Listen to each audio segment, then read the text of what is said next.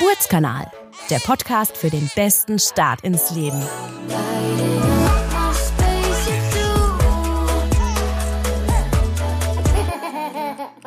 Ja, herzlich willkommen auf unserem Geburtskanal, dem Podcast für den besten Start ins Leben mit unseren Diakovere-Spezialisten und Spezialistinnen. Wir sind schon bei der letzten Folge in diesem Jahr angelangt und wollen heute über das Thema Wochenbettstation sprechen. Dazu habe ich mir zwei tolle Expertinnen aus dem Diakovere Henriettenstift eingeladen, Luise und Kirsten. Schön, dass ihr bei mir seid. Hi, hallo. Was seid ihr denn beide von Berufswegen her? Also ihr arbeitet beide auf der Wochenbettstation. Was, was ist man da von der Ausbildung her? Also ich bin Kirsten und bin Gesundheits- und Krankenpflegerin und ich bin Luise und ich bin Gesundheits- und Kinderkrankenpflegerin. Okay, und vereint seid ihr auf der Wochenbettstation bei uns im Diakovere Henriettenstift, um erstmal den werdenden Eltern, die vielleicht auch noch kein Kind bekommen haben, so ein bisschen die Sorge zu nehmen. Wochenbettstation heißt ja hoffentlich nicht, dass man da wochenlang liegt, oder? Was heißt Wochenbettstation? Nein, also in der Regel liegt man bei uns so etwa zwei bis drei Tage. Kommt immer ein bisschen drauf an. Wenn man jetzt per Sektio, also per Kaiserschnitt entbunden hat, liegt man auch gut mal vier Tage bei uns. Einige möchten auch gerne äh, ein bisschen vorzeitig nach Hause gehen. Ist auch möglich, muss man einfach ansprechen. Wichtig ist aber, dass die Eltern dann eine Hebamme zu Hause haben und am besten auch schon einen Kinderarzt und ähm, dann ist das meistens auch möglich. Mhm. Und Wochenbettstation heißt, das ist wahrscheinlich die Station, nachdem man ein Kind bekommen hat, oder? Für die Nicht-Eltern unter uns hier. also man muss nicht unbedingt gleich ein Kind kriegen, man kann auch einfach schwanger sein. Man ist äh, auch in vielleicht, äh, wenn man irgendwie einen Diabetes hat, dann liegt man vielleicht bei uns zur Einstellung oder wie gesagt halt nach der Geburt, nach einem Kaiserschnitt mit vielleicht auch dem Vater. Wie setzt sich denn so ein Pflegeteam auf so einer Wochenbettstation zusammen? Also wer arbeitet da, mit wem arbeitet ihr da zusammen? ja, wer gehört alles zu eurem Team? Also zu unserem Team gehören erstmal wir als Gesundheits- und Krankenpflegerin sowie Gesundheits- und Kinderkrankenpflegerin. Wir haben auch Hebammen äh, im Alltag dabei, Stationsassistentin und auch die Stillberaterin, ganz wichtig. Und wenn wir es als ganz große sehen in der Geburtshilfe, da haben wir natürlich noch Unterstützung von den Stationsärzten, von der Kinder, von den Kinderärzten, vom OP-Team, von Schmerzmanagement, Diabetesberatung, ähm, die äh, Babylotsen unterstützt uns auch, wenn es zum Beispiel irgendwelche Probleme gibt. Ich habe noch keine Hebamme, können Sie uns da helfen? Und dann auch die Ultraschallambulanz, wo die Schwangeren regelmäßig hingehen zur Kontrolle. Die arbeiten alle auf der Wochenbettstation mit euch zusammen. Alle als Team. Alle als Team. Ja, Wahnsinn. Es gibt ja die sogenannte äh, Wochenbettvisite. Wer geht da rum und was wird gemacht? Ja, also es gibt zwei verschiedene Visiten. Einmal äh, eine Visite, die nur wir machen und einmal eine Visite, die mit den Ärzten zusammen stattfindet. Ja, die Visite durch uns, die Wochenbettvisite, ähm, ist sozusagen unser morgendlichen, morgendlicher Rundgang. Wir äh, lernen alle Patienten kennen, gehen einmal durch die Zimmer durch und wir messen Vitalparameter, tasten die Brust ab, stellen auch in dem Zusammenhang Fragen zum Stillen, ob soweit alles gut läuft, äh, ob es Probleme gibt. Wir tasten auf den Uterus, also quasi die Gebärmutter ab, ob sie fest ist. Wir schauen uns gegebenenfalls die Naht an, wenn die Dame einen Kaiserschnitt hatte. Wir schauen auf den Wochenfluss, also auf die Blutung, auf Ödeme achten wir und geben auch Medikation raus, wie zum Beispiel Schmerzmedikamente. Ja, und beantworten auch schon erste Fragen von den Eltern. Oh, das ist ja eine umfassende Aufgabe da morgens, die ihr dann zu erledigen habt. Ja. Und dann gibt es aber auch noch mal eine zweite, ne? Die mit gemeinsam mit Ärzten stattfindet? Genau, in, ähm, so später Nachmittag dann kommt die äh, zweite Visite quasi mit den Stationsärzten. Gehen wir dann zusammen durch die Zimmer. Da gibt es dann quasi von den Ärzten ein Abschlussgespräch. Da werden auch noch mal explizit Fragen geklärt. Wenn es zu einer Spontangeburt äh, gekommen ist, dann guckt man nochmal, ob irgendwie genäht wurde untenrum. Bei einer Sektion guckt man halt nochmal auf die Naht. Und dann war es das auch schon. Dann sind beide Visiten gelaufen an dem Tag und die Eltern zumindest erstmal gut vorbereitet. Das glaube ich. Auf zu Hause dann, ne? Das Wort Zimmer ist gerade gefallen. Ihr geht durch die Zimmer. Wir verfolgen ja dieses Konzept 24 Stunden Rooming in. Was bedeutet das genau? Ja, letzten Endes bedeutet das, dass die Eltern und Kinder immer zusammen sind, Tag und Nacht, und ähm, dass auch der Vater gegebenenfalls die Möglichkeit hat, 24 Stunden dabei zu bleiben. Und das geht wie? Hat der Vater dann bei uns ein Bett? Also wie ist das überhaupt auf unseren? Habe ich eine Wahl sozusagen zwischen ein Bett, zwei Bett, mehr Bett, Familienzimmer. Vielleicht könnt ihr mal so ein bisschen so über die Möglichkeiten, die wir da haben, sprechen. Wenn der Anruf aus dem Kreissaal kommt, dann fragen wir meistens schon, ob es irgendwelche Wünsche gibt. Und ähm, manchmal, wenn es möglich ist, dann ähm, versuchen wir natürlich diese Wünsche auch zu erfüllen. Wenn nicht, dann schreiben wir uns das aber auf und ähm, Häufig kommt natürlich die Frage nach Einzelzimmer, Doppelzimmer, Familienzimmer und wir schauen dann einfach, was möglich ist, gerade so von den Kapazitäten her. Das kann sich tagtäglich auch ändern. Wenn die Eltern ein Familienzimmer möchten, können sie das auch mit angeben. Der Vater hat die Möglichkeit, sich quasi mit aufnehmen zu lassen. Ähm, hat auch sein eigenes Bett, bekommt was zu essen, hat da die Möglichkeit, quasi seine Frau so ein bisschen zu unterstützen. Nochmal ganz wichtig zu sagen, Familienzimmer heißt, man kriegt erst ein Familienzimmer, wenn das Kind wirklich da ist. Ja. Also wenn die Geburt äh, angestrebt wird, man ist jetzt im Kreissaal, äh, man hat jetzt äh, entbindet in ein, zwei Stunden, dann kann man schon mal vormerken zu den Hebammen hier, ich möchte ein Familienzimmer haben. Die Hebammen rufen bei uns an, sagen, die Geburt endet jetzt bald, wird angestrebt und dann kriegt man erst ein Familienzimmer. Solange man noch schwanger ist, nur Einzelzimmer, Zweibettzimmer auf Wunsch oder als äh, Vermerk halt Familienzimmer, mhm. wenn es zur Entbindung geht. Also wenn der Familienzuwachs da ist, dann bekommt man auch ein Familienzimmer. Genau. Ja. Ihr habt ein Bett und äh, zwei Bettzimmer. Also zu zweit liegt man darin oder wie, was ist so das Maximum?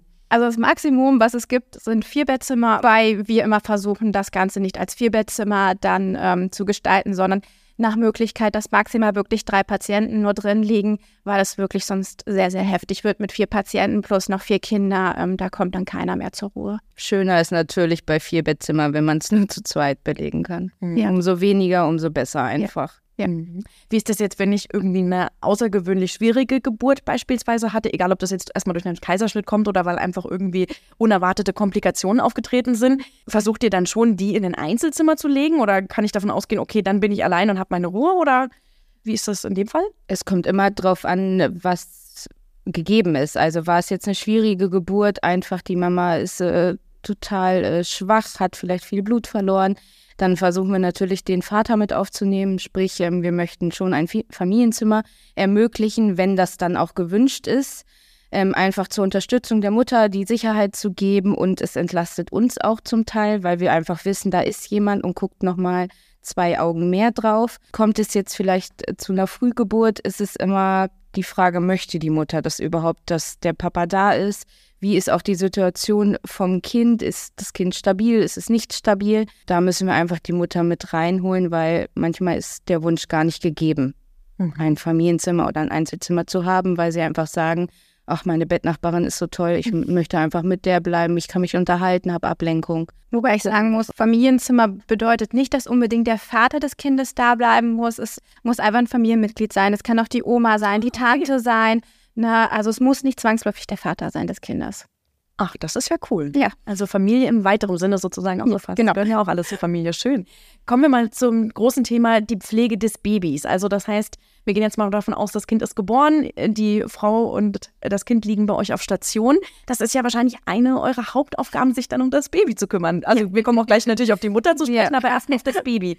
Was steht da alles so an? Was müsst ihr da machen? Welche Untersuchungen finden statt? Was macht ihr alles mit dem Baby? Ähm, wir machen eigentlich relativ zeitnah eine sogenannte Erstversorgung bei den Kindern. Das heißt, wir gucken uns die Kinder wirklich von äh, Kopf bis Fuß an, schauen nach Geburtsverletzungen, schauen, ob es irgendwelche Besonderheiten gibt, ähm, kontrollieren die Temperatur, wiegen die Kinder, schauen auf irgendwelche Fehlbildungen, auf Hämatome oder ähm, ja, einige Kinder sind ja auch per Sauglocke zur Welt gekommen und haben dann so eine VE-Marke, wie wir das nennen. Was ist das? Ist quasi ein Hämatom am ja. Kopf, wo sich eventuell auch eine Blasen bilden können. Ja, was auch offen sein. Offen sein. Und das muss dann quasi versorgt werden, weil die Kinder halt dadurch äh, Kopfschmerzen kriegen, sie schreien viel, ja. weil die Sauglocke sich so doll an dem Kopf äh, festsaugt ähm, dass halt die Geburt dadurch erleichtert wird und dann haben die halt gegebenenfalls Rückstände wie Hämatom, Blasenbildung,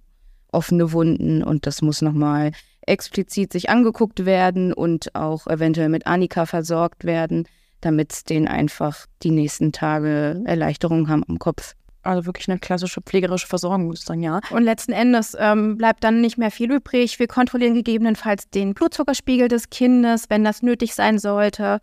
Oder ähm, wir machen auf jeden Fall auch immer einen Gelbsuchtwert-Check, also einen sogenannten Billy-Check und schauen, ob da alles soweit in Ordnung ist. Und was uns tatsächlich in dem Rahmen auch immer wichtig ist, dass wenn die Eltern das möchten, nehmen wir zu dieser Versorgung die Eltern gleich mit oder einen der Elternteile, damit sie schon mal gucken können, wie funktioniert das eigentlich mit dem Handling des Kindes?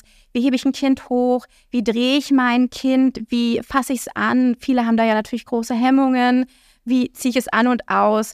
Ähm, wie wickel ich mein Kind? Und da sollen sie quasi schon mal die Möglichkeit kriegen, einfach, ähm, ja, uns einfach mal über die Schulter zu gucken und auch Fragen zu stellen. Dabei ist es ganz egal, ob es das erste, das zweite oder das dritte Kind ist. Fragen sind immer willkommen und man lernt ja vielleicht doch noch mal was dazu, auch wenn es das zweite Kind ist. Ändert sich ja vielleicht auch immer mal was. Ja, so, genau. Ja. Vielleicht möchten die Eltern das auch nebenbei gleich selber machen und wir sollen zugucken und Tipps geben.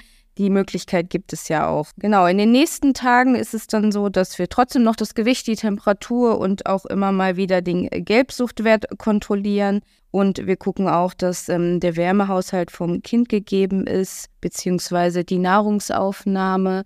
Ähm, wie trinkt mein Kind? Brauche ich Hilfe beim Stillen oder wenn man abstillen möchte, auch bei der ähm, Nahrungsgabe per Flasche? Wärmegehalt des Kindes heißt, ihr guckt einfach, dass es wohl temperiert ist, oder? Genau. Ja. Wir gucken, dass es ähm, schön warm immer ist. Ähm, gerade am Anfang, äh, die ersten Tage, ist es wichtig, dass das Kind warm bleibt. Die können noch nicht so ihre Temperatur selber halten und deswegen gucken wir mit ganz klassisch mit einem Fieberthermometer einfach, ob die Temperatur vom Kind gut ist. Ab 36,5 äh, ist es gut und alles darunter ist halt zu kalt. Das heißt, sie können die noch nicht gut halten. Das heißt, man muckelt die dann einfach schön ein, wenn, es, wenn sie ein bisschen zu, zu unterkühlt sind, oder? Entweder wir pucken sie ein, schön warm mit äh, Kleidung und noch einem Handtuch oder eine Decke gerne, wenn die Eltern auch eine Decke mitbringen von zu Hause. Oder wir ziehen sie aus, ganz nackig, lassen nur die Pampers drum und legen das der Mama auf die Brust oder vielleicht auch, wenn der Papa kuscheln möchte und dann bonden die quasi einfach. Das äh, fördert auch die äh, Mutter-Kind-Beziehung oder die Vater-Kind-Beziehung und hilft auch, wie gesagt, zum Stillen, ähm, dass es einfach gut an die Brust geht. Und dann friert das Kind da aber nicht, weil, weil es ja gerade um das Thema Temperatur. Wir sind quasi die beste Wärmflasche, wir Menschen. Oh.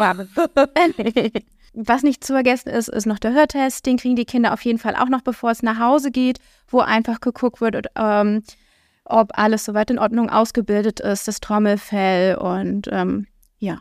Also eine total umfassende Pflege, die ihr da macht. Also einerseits total medizinisch, dass ihr gewisse Tests macht am, am Kind tatsächlich auch, aber auch sehr praxis- und alltagbezogen, ne? Anziehen, wickeln und so weiter. Total cool. Also ja. ganz, ganz umfassend. Wir bieten in unseren Häusern ja auch die sogenannte integrative Wochenpflege, habe ich gelesen. Ich kann mir unter dem Wort tatsächlich gar nichts vorstellen.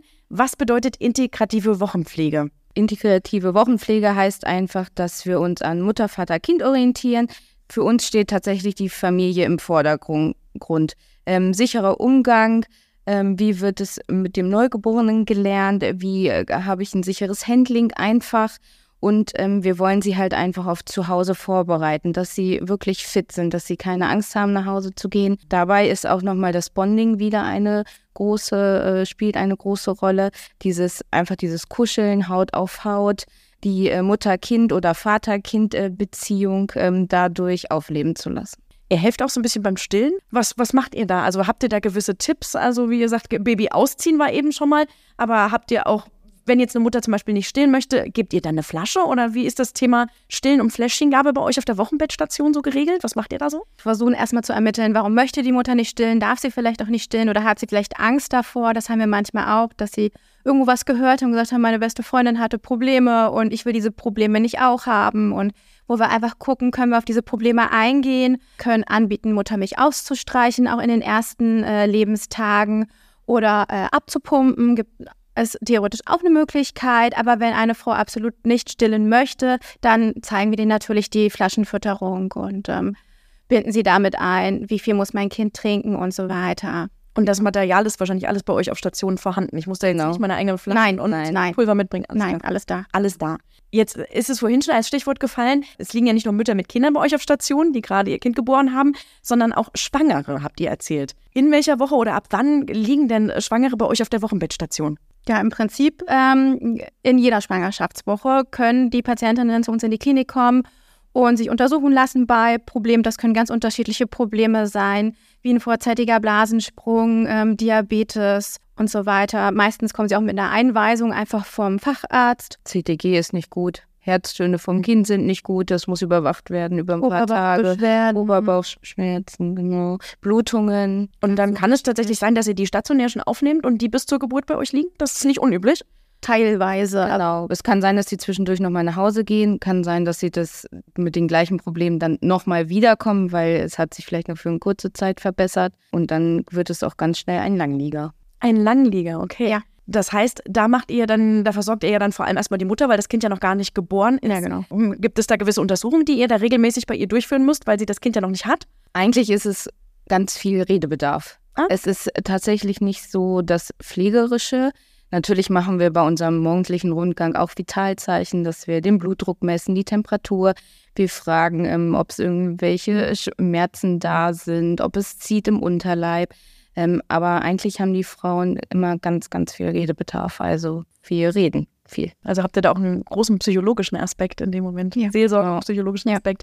Bei uns ist ja die Neonatologie und auch die Neugeborenen intensiv direkt ähm, über der Wochenbettstation. Als Elternteil, darf ich da sozusagen die ganze Zeit rein, wenn mein Kind dort liegt? Oder ab wann darf ich es vielleicht auch aufs Zimmer holen? Also wie ist das in dem Falle? Also theoretisch ist die Neonatologie immer offen für die Eltern. Die können jederzeit rein und sich dort auch mit den Kinderkrankenschwestern und Krankenschwestern dort oben austauschen. Ähm, teilweise werden die auch angerufen für eine Versorgung und sagen, die Mutter kann gerne hochkommen, das Kind möchte gerne kuscheln und Kontakt zur Mutter aufbauen. Ähm, theoretisch ist aber jederzeit möglich, sowohl für den Vater als auch für die Mutter hochzukommen. Dadurch, dass es aber eine andere Klinik ist, sind da so ein paar andere Besucherregelungen, wo die Eltern sich am besten da wirklich mit dem Personal austauschen müssen. Was ist anders als jetzt auf unserer Wochenbettstation? Genau, das ist ja das Kinderkrankenhaus auf der Bult, ne? Ja. Ab welchem Zeitpunkt dürfen denn die Frühchen ähm, tatsächlich mit zu euch auf die Wochenbettstation? Also die Frühchen kommen ab der 35 plus 0 Schwangerschaftswoche zu uns.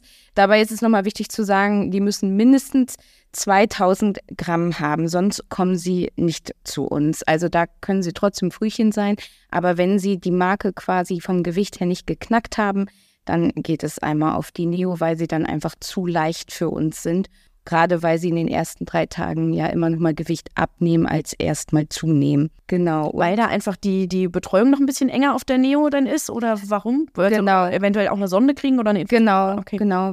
Da ist ähm, die Nahrungsaufnahme einfach nochmal intensiver betreut als bei uns. Mhm. Dauerhaft quasi am Monitor, haben eine dauerhafte Überwachung. Wobei es auch mal sein kann, dass ein Kind zuerst auf die Intensivstation kommt und dann einfach ein, zwei Tage später zu uns. Alles klar. Also, Also es heißt intensiv, heißt nicht immer langer Aufenthalt. Es kann auch einfach 48 Stunden sein und dann kommt es zu uns.